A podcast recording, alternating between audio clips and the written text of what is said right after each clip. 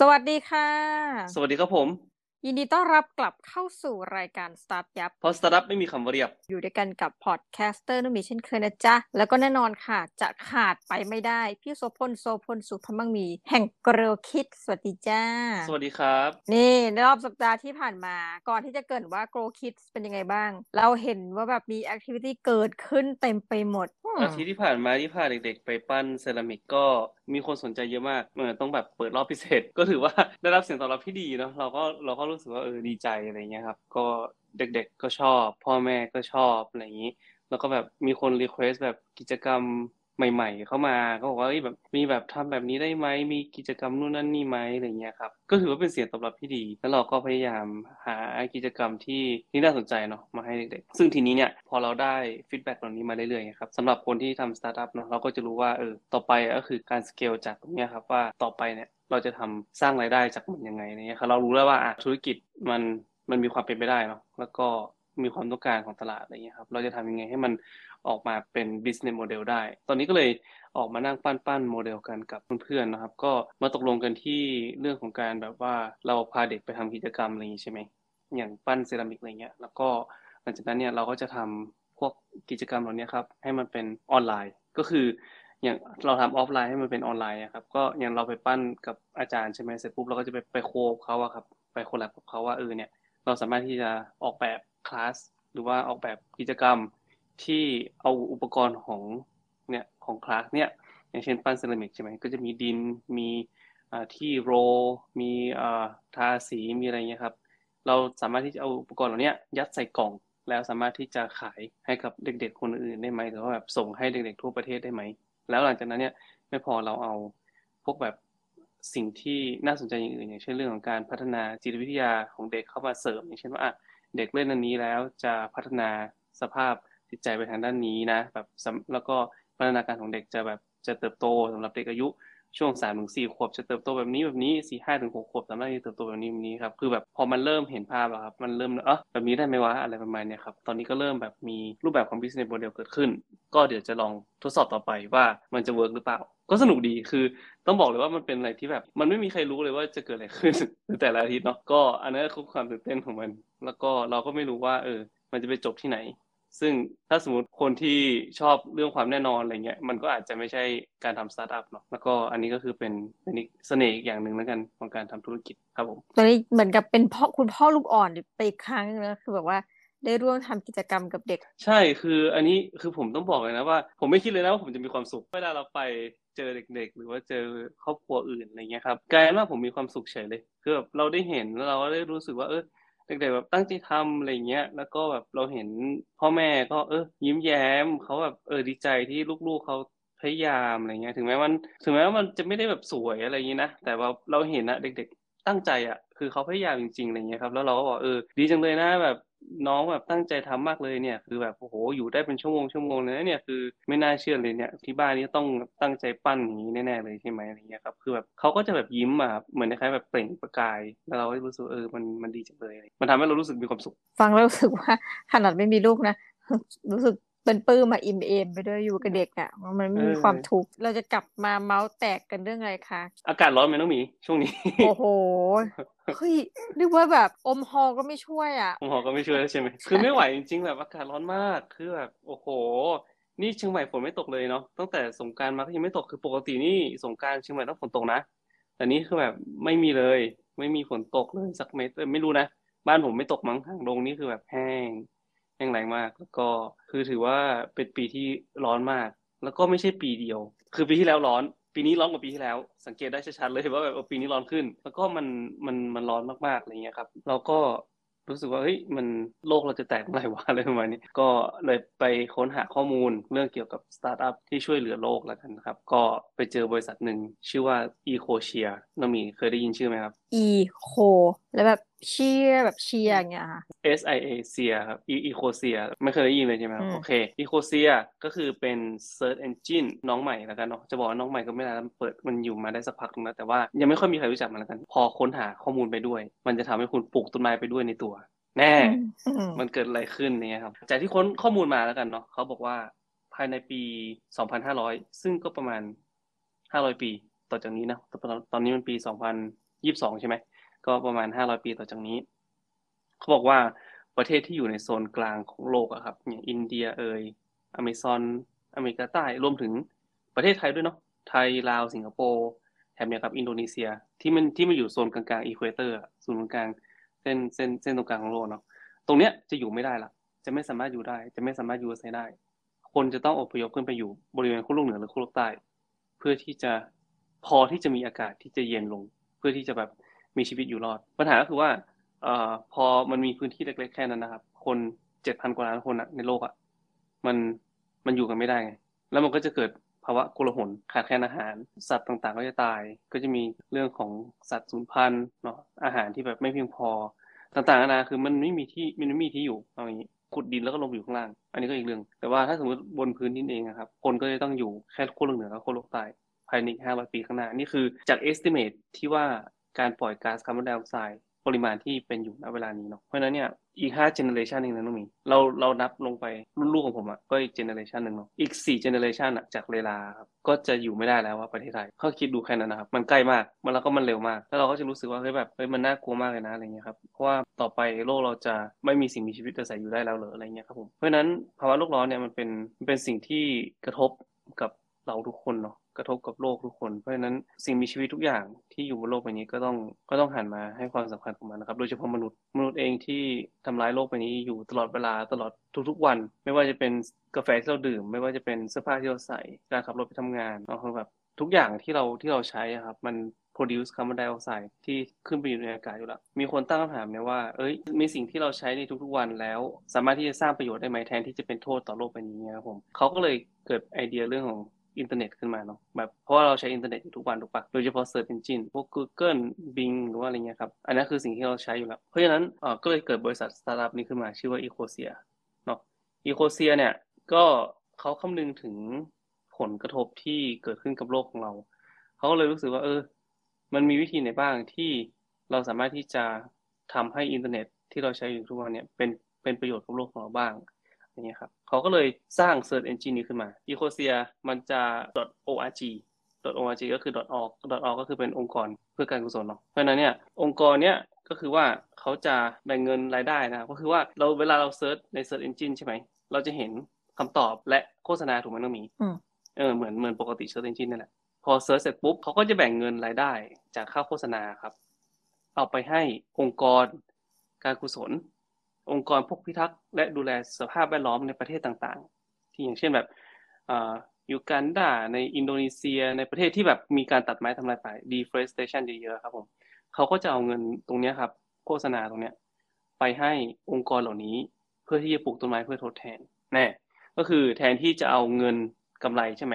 เพื่อที่จะทำให้แบบบริษัทโตขึ้นแต่เขาไม่ทำก็คือพอเอารายได้เข้ามาเสร็จปุ๊บหักค่าใช้จ่ายที่มีก็คือทั้งค่า operation เนาะค่าพนักงานแล้วก็ค่าโฆษณาไม่ใช่ค่าโฆษณาค่า marketing อะไรเงี้ยครับก็หลังจากนั้นเนี่ยก็จะเอาเงินส่วนใหญ่ไปให้องค์กรเหล่านี้เท่าที่ผ่านมาประมาณเขาเปิดถ้าจำไม่ผิดปีประมาณ2014หรือ15เนี่ยครับตอนเนี้ยประมาณ7ปีปลูกไปแล้วประมาณ150ล้านต้นทั่วโลกถือว่าเยอะนะเยอะแล้วก็ได้ผลคือว่าเขาบอกว่าถ้าสมมุติเราเซิร์ชประมาณ45ครั้งนะครับก็จะได้ปลูกต้นไม้ได้ต้นหนึ่งอันนี้คือเขาทำค่าเฉลี่ยออกมาก็คือเซิร์ชเนี่ย45ครั้งเราจะปลูกต้นไม้ได้ประมาณ1ต้นก็คือเป็นเพียงพอที่จะรายได้ที่เขาจะปลูกต้นไม้ประมาณ1ต้นอะไรเงี้ยครับก็นอกจากที่ปลูกต้นไม้แล้วเขายังบิวเอาเงินเหล่านี้ครับบิวโซล่าฟาร์มของตัวเองเพื่อที่จะสร้าง energy ในการสำรองใช้พลังงานในพวกเซิร์ฟเวอร์ต่างๆเนาะพวกแบบอุปกรณ์อิเล็กทรอนิกส์ต่างๆทั้งออฟฟิศต่างๆอะไรเงี้ยครับทุกอย่าง 100% เป็น clean energy หมดนะครับสำหรับบริษัทของเขาเองเนาะซึ่ง Ecosia ทำแบบนี้ได้ยังไงหลายคนอาจจะถามว่าแบบเฮ้ยมันเป็นไปได้หรอวะทำได้ยังไงอะไรเงี้ยครับเพราะว่า Ecosia นะครับเบื้องหลังของเขาอะครับก็คือ Microsoft ก็คือเขาเป็น search engine ด้านหน้าของเขาเป็น Ecosia ใช่ไหมเสร็จปุ๊บเขาเหมือนคล้ายๆกับแบบพอ search บน Ecosia เสร็จปุ๊บมันไปพิงมันไปยิงใส่ Bing แล้ว Bing ก็ส่ง result กลับมาresult พร้อม ad กลับมาไอตัว result พร้อม ad เนี่ยครับก็คือว่าพอคน search บน Ecosia เนี่ยปุ๊บไอโฆษณาที่กลับมาเนี่ยรายได้อย่างเช่นสมมุติว่า100บาทใช่ไหมเขาก็จะแบ่งบางส่วนไม่มากนะคือเขาบอกว่าแบ่งแค่นิดเดียวให้กับ Microsoft เพื่อที่ว่าเป็นค่า operation อะไรเงี้ยครับแล้วรายได้ส่วนใหญ่ครับก็คือจะมาอยู่ที่เขาสมมุติเนาะก็ถ้าสมมุติว่ายิงโฆษณาได้100บาทอะไรเงี้ยครับ Microsoft ก็อาจจะได้แค่แบบ10บาท ส่วน Ecosia ก็ได้ไป90ซึ่งตรงนี้แหละมันทำให้ Ecosia ถึงเติบโตได้เพราะว่าเขาไม่มีค่า maintenance ของเทคโนโลยีเขาไม่มีค่า developing ของเทคโนโลยีเขามีเพียงบริษัทแล้วก็มีวิศวกรที่อยู่ในบริษัทเพียงแค่ประมาณ25คนเนี่ยก็รายได้ของเดือนที่แล้วน่าจะอยู่ที่ประมาณ2.5 ล้านปอนด์อ่ะก็คือปีหนึ่งก็ประมาณเกือบ30ล้านเหมือนกันนะ30ล้านปอนด์ซึ่งเขาก็จะแบ่งรายได้ส่วนใหญ่ซึ่งอยู่ที่ประมาณ 40% ของรายได้ทั้งหมดให้กับองค์กรการกุศลทั่วโลกแล้วอีก 60% ก็คือค่าคอสต่างๆค่าพัฒนาไอ้แอปพลิเคชันคือเขาก็มีแอปพลิเคชันของตัวเองเนาะเขามีแอปพลิเคชันเขามีปลักอินบนเว็บไซต์ Google Chrome อะไรเงี้ยครับแล้วก็มีเบราว์เซอร์ Google Chrome พวกค่า operation ต่างๆนานาเงี้ยครับส่วนใหญ่แล้วก็จะเกือบ 40% เนี่ยเขาสามารถที่จะแบ่งไว้เพื่อสนับสนุนองค์กรต่างๆให้ปลูกต้นไม้ทั่วโลกได้แล้วก็ที่เหลือก็จะเป็นแบบภาษีเนาะจ่ายการพัฒนาโครงการรักษาสิ่งแวดล้อมต่างๆเช่นแบบพวกโซล่าฟาร์มอะไรเงี้ยครับแล้วก็ไม่มีการปันผลให้กับเจ้าของบริษัทไม่มีการปันผลให้กับ CEO ไม่มีการปันผลให้กับใครทั้งสิ้นก็คือเป็นองค์กรที่ใช้เงินเพื่อที่จะให้บริษัทอยู่ได้และแบ่งที่เหลือทั้งหมดให้กับองค์กรการกุศลทั้งหมดเพราะนั้นมันก็เลยทำให้ Ecosia เนี่ยเติบโตขึ้นมาได้เรื่อยๆเนาะจากตอนแรกๆแค่แบบเดือนละแค่ไม่กี่แสนปอนด์อะไรเงี้ยตอนนี้ก็เดือนละ 2.5 แสนถ้าจะไม่ผิดอีกอย่างนึงที่ Ecosia จะทำก็คือการคัดองค์กรการกุศลเหล่านี้เข้ามาเขาบอกว่าการปลูกต้นไม้อ่ะมันง่ายมากคุณ CEO เขาบอกนะการปลูกต้นไม้อ่ะมันง่ายมากแต่การจะทำให้มันโตและอยู่ยืนต้นได้อ่ะมันเป็นเรื่องยากสุดๆเลยถ้าสมมติจะปลูกต้นไม้แค่โยนเงินไปเลยโยนเงินไปเดี๋ยวเขาก็จะไปจ้างคนมาปลูกเองถูกปะแต่จะทำยังไงให้มันอยู่ได้จะทำยังไงให้มันอยู่รอดเราต้องเปลี่ยน mindset ของคนที่อยู่ในชนบทเราต้องเปลี่ยน mindset ของคนที่อยู่ในพื้นที่และเขาจะคัดแค่องค์กรที่สามารถที่จะสร้างความเปลี่ยนแปลงนั้นได้จริงๆเท่านั้นก็คือเหมือนคล้ายว่าองค์กรนั้นน่ะต้องสามารถที่จะทำให้ต้นไม้ที่ปลูกครับสามารถที่จะเติบโตขึ้นได้ด้วยไม่เพียงแต่ว่าปลูกเสร็จปุ๊บแล้วก็จะปล่อยให้มันตายไปไม่ใช่เราเคยเห็นหลายครั้งถูกมั้ยต้องมีเมืองไทยก็มีร่วมโอ้โหแบบไปออกข่าวกันเยอะแยะที่แบบว่าโอ้ยไปปลูกต้นไม้กันอะไรเงี้ยอีกปีนึงเป็นไงล่ะแม่งแห้งเหมือนเดิมคืออย่างนี้แหละที่เขาบอกก็คือว่าการปลูกต้นไม้มันง่ายก็คือแบบสร้างกระแส CSR อะไรเงี้ยมันทำได้ง่ายมากแต่จะทำยังไงให้มันอยู่รอดได้มันเป็นไปได้ยากเพราะฉะนั้นเนี่ยเขาก็จะคัดแค่องค์กรที่สามารถที่จะทำได้โดยที่ว่าเขาจะเซ็นสัญญากับองค์กรเหล่านี้เป็นระยะเวลาอย่างเช่นแบบ 4-5 ปีอะไรเงี้ยครับโดยที่ว่าจะตั้งเป้าเลยว่าจะปลูกแบบพอผ่านไป1ปีปุ๊บจะมีการ evaluate ทุกครั้งองค์กรเนี่ยปลูกไปแล้วเนี่ยเช่นว่ามีสัญญาไว้50ล้านต้น5ปีปีนี้ปลูกไป10ล้านต้นอยู่รอดเท่าไหร่เปลี่ยนแปลงได้เท่าไหร่คนในพื้นที่อ่ะมี mindset เป็นยังไงบ้างเขาจะลงไปถามคนในพื้นที่นะว่าสิ่งเหล่านี้ต้นไม้เหล่านี้ทำให้คุณแบบมีความเปลี่ยนแปลงยังไงแบบชีวิตของคุณดีขึ้นยังไงกับต้นไม้เหล่านี้อะไรเงี้ยครับคือแบบเขาจะเข้าไปพูดคุยอ่ะว่าต้นไม้ที่ดีขึ้นน่ะสิ่งเหล่านี้ต้นไม้ที่ทำให้ชีวิตคุณดีขึ้นน่ะมันเกิดขึ้นได้ยังไงอะไรเงี้ยครับก็ถือว่ามีการคัดกรองที่ดีและทำให้เราได้เห็นว่ามันไม่ใช่เขาไม่ใช่แค่แบบโยนเงินไปเพื่อปลูกเท่านั้นอะไรเงี้ยครับก็อย่างองค์กร Trees for the Future ในประเทศเซเนกัลอะไรเงี้ยที่ร่วมงานกับ Ecosia อะไรเงี้ยเขาบอกว่ากว่าจะผ่านการคัดเลือกเนี่ยมันยากมากทั้งกับต้องตรวจสอบความโปร่งใสต่างๆขององค์กรด้วยจะมีการคัดกรองต่างๆแล้วก็พอเซ็นสัญญาไปเสร็จปุ๊บก็จะมีการมาตรวจสอบเหมือนที่บอกไปเนาะมีคนตั้งคำถามเหมือนกันว่าแล้วต่อไป Microsoft จะเป็นแบ็คให้เขาต่อไปเรื่อยๆหรออะไรเงี้ยครับก็มีคำถามนี้ขึ้นมาซึ่งผมรู้สึกว่า Microsoft น่าจะยินยอมแล้วกันเนาะน่าจะยินยอมเป็นแบ็คต่อไปเรื่อยๆโดยที่ว่าในด้านของธุรกิจแล้วกันคนที่จะมา Ecosia ครับมันไม่ใช่ยูสเซอร์เก่าของ Microsoft คนที่จะมา Ecosia เนี่ยก็คือคนที่เคยใช้ Google มาก่อนก็คือเขาจะสามารถดึงลูกค้าที่เคยเป็นลูกค้าเก่าของ Google มาใช้ Ecosia โดยที่ว่า Ecosia เนี่ยก็จะใช้ Search Engine ของเขาเพราะฉะนั้นเนี่ยตราบใดที่เขาลดจำนวนคู่แข่งจะลดจำนวนผู้ใช้งานของคู่แข่งได้มันก็ถือว่าเป็นประโยชน์ต่อเขาเองด้วยถูกไหมเพราะฉะนั้นก็เลยผมคิดว่ามันน่าจะเป็นแบ็คต่อไปแล้วก็โลกก็น่าจะได้ประโยชน์ต่อไปถ้าสมมติแบบคนหันมาใช้กันเยอะๆถ้าอย่างนั้นถ้าสมมติว่าอยากจะลองเปลี่ยน Search Engine ของตัวเองดูแล้วก็มาใช้ Ecosia ก็สามารถที่จะเข้าไป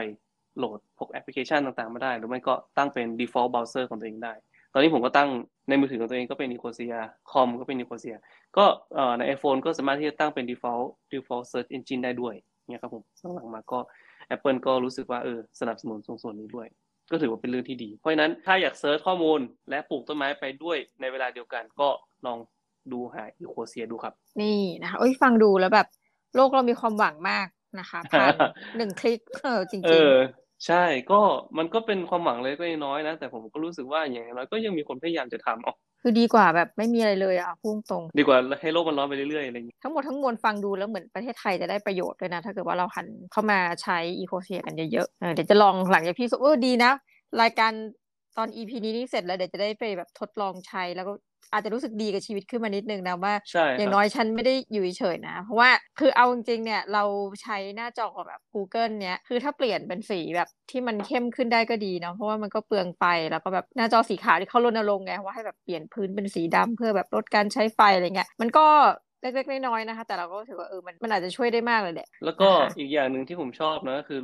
พอเข้าไปที่ search engine ของเขาครับมันจะมี tree tracking อ่ะครับผมเหมือนกับว่าตอนเนี้ยเราปลูกต้นไม้ไปกี่ต้นแล้วอะไรเงี้ยคือมันทำให้เรารู้สึกดีมากเลยอ่ะเอ้ยวันนี้กู2ต้นแล้วเว้ยอะไรเงี้ยเป็นหนึ่งในผลิตภัณฑ์ที่เราคิดว่าตอบโจทย์ในด้านไม่ว่าจะเป็นเรื่อง SDG เนาะแล้วก็ตอบโจทย์ในประเด็นแบบศตวรรษที่21ซึ่งคนหลายคนซึ่งเป็น middle class นะชนชั้นกลางเนี่ยชื่นชอบและกันในการที่จะบริโภคผลิตภัณฑ์หรือใช้ผลิตภัณฑ์ที่ยั่งยืนมากขึ้นอะไรประมาณเนี้ยนะคะไงก็อย่าลืมฝากEcosia ไว้ด้วยนะเดี๋ยวเสร็จแล้วกลับไปรีบอย่างแรกอย่าหาว่าฮะรีบไป Google หานะ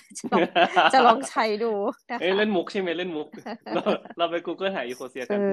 นะคะก็คนละไม้คนละมือดีกว่าไม่รู้จะเกิดอะไรขึ้นนะแต่ว่าถ้าคิดว่าอีกสัก500ปีเนี่ยนะเชื่อในเรื่องแบบอารมณ์กับชาติเกิดเราอาจจะต้องไปเกิดนั่นเองสักแบบ5เจเนเรชั่นเลยเดี๋ยวจะความโชคร้ายจะตกอยู่กับพวกเรานะคะถ้ายังไม่ได้ไปดวงจันทร์หรือว่าไปอยู่ในแบบดาวอังคารณตอนนั้นเนาะโอเค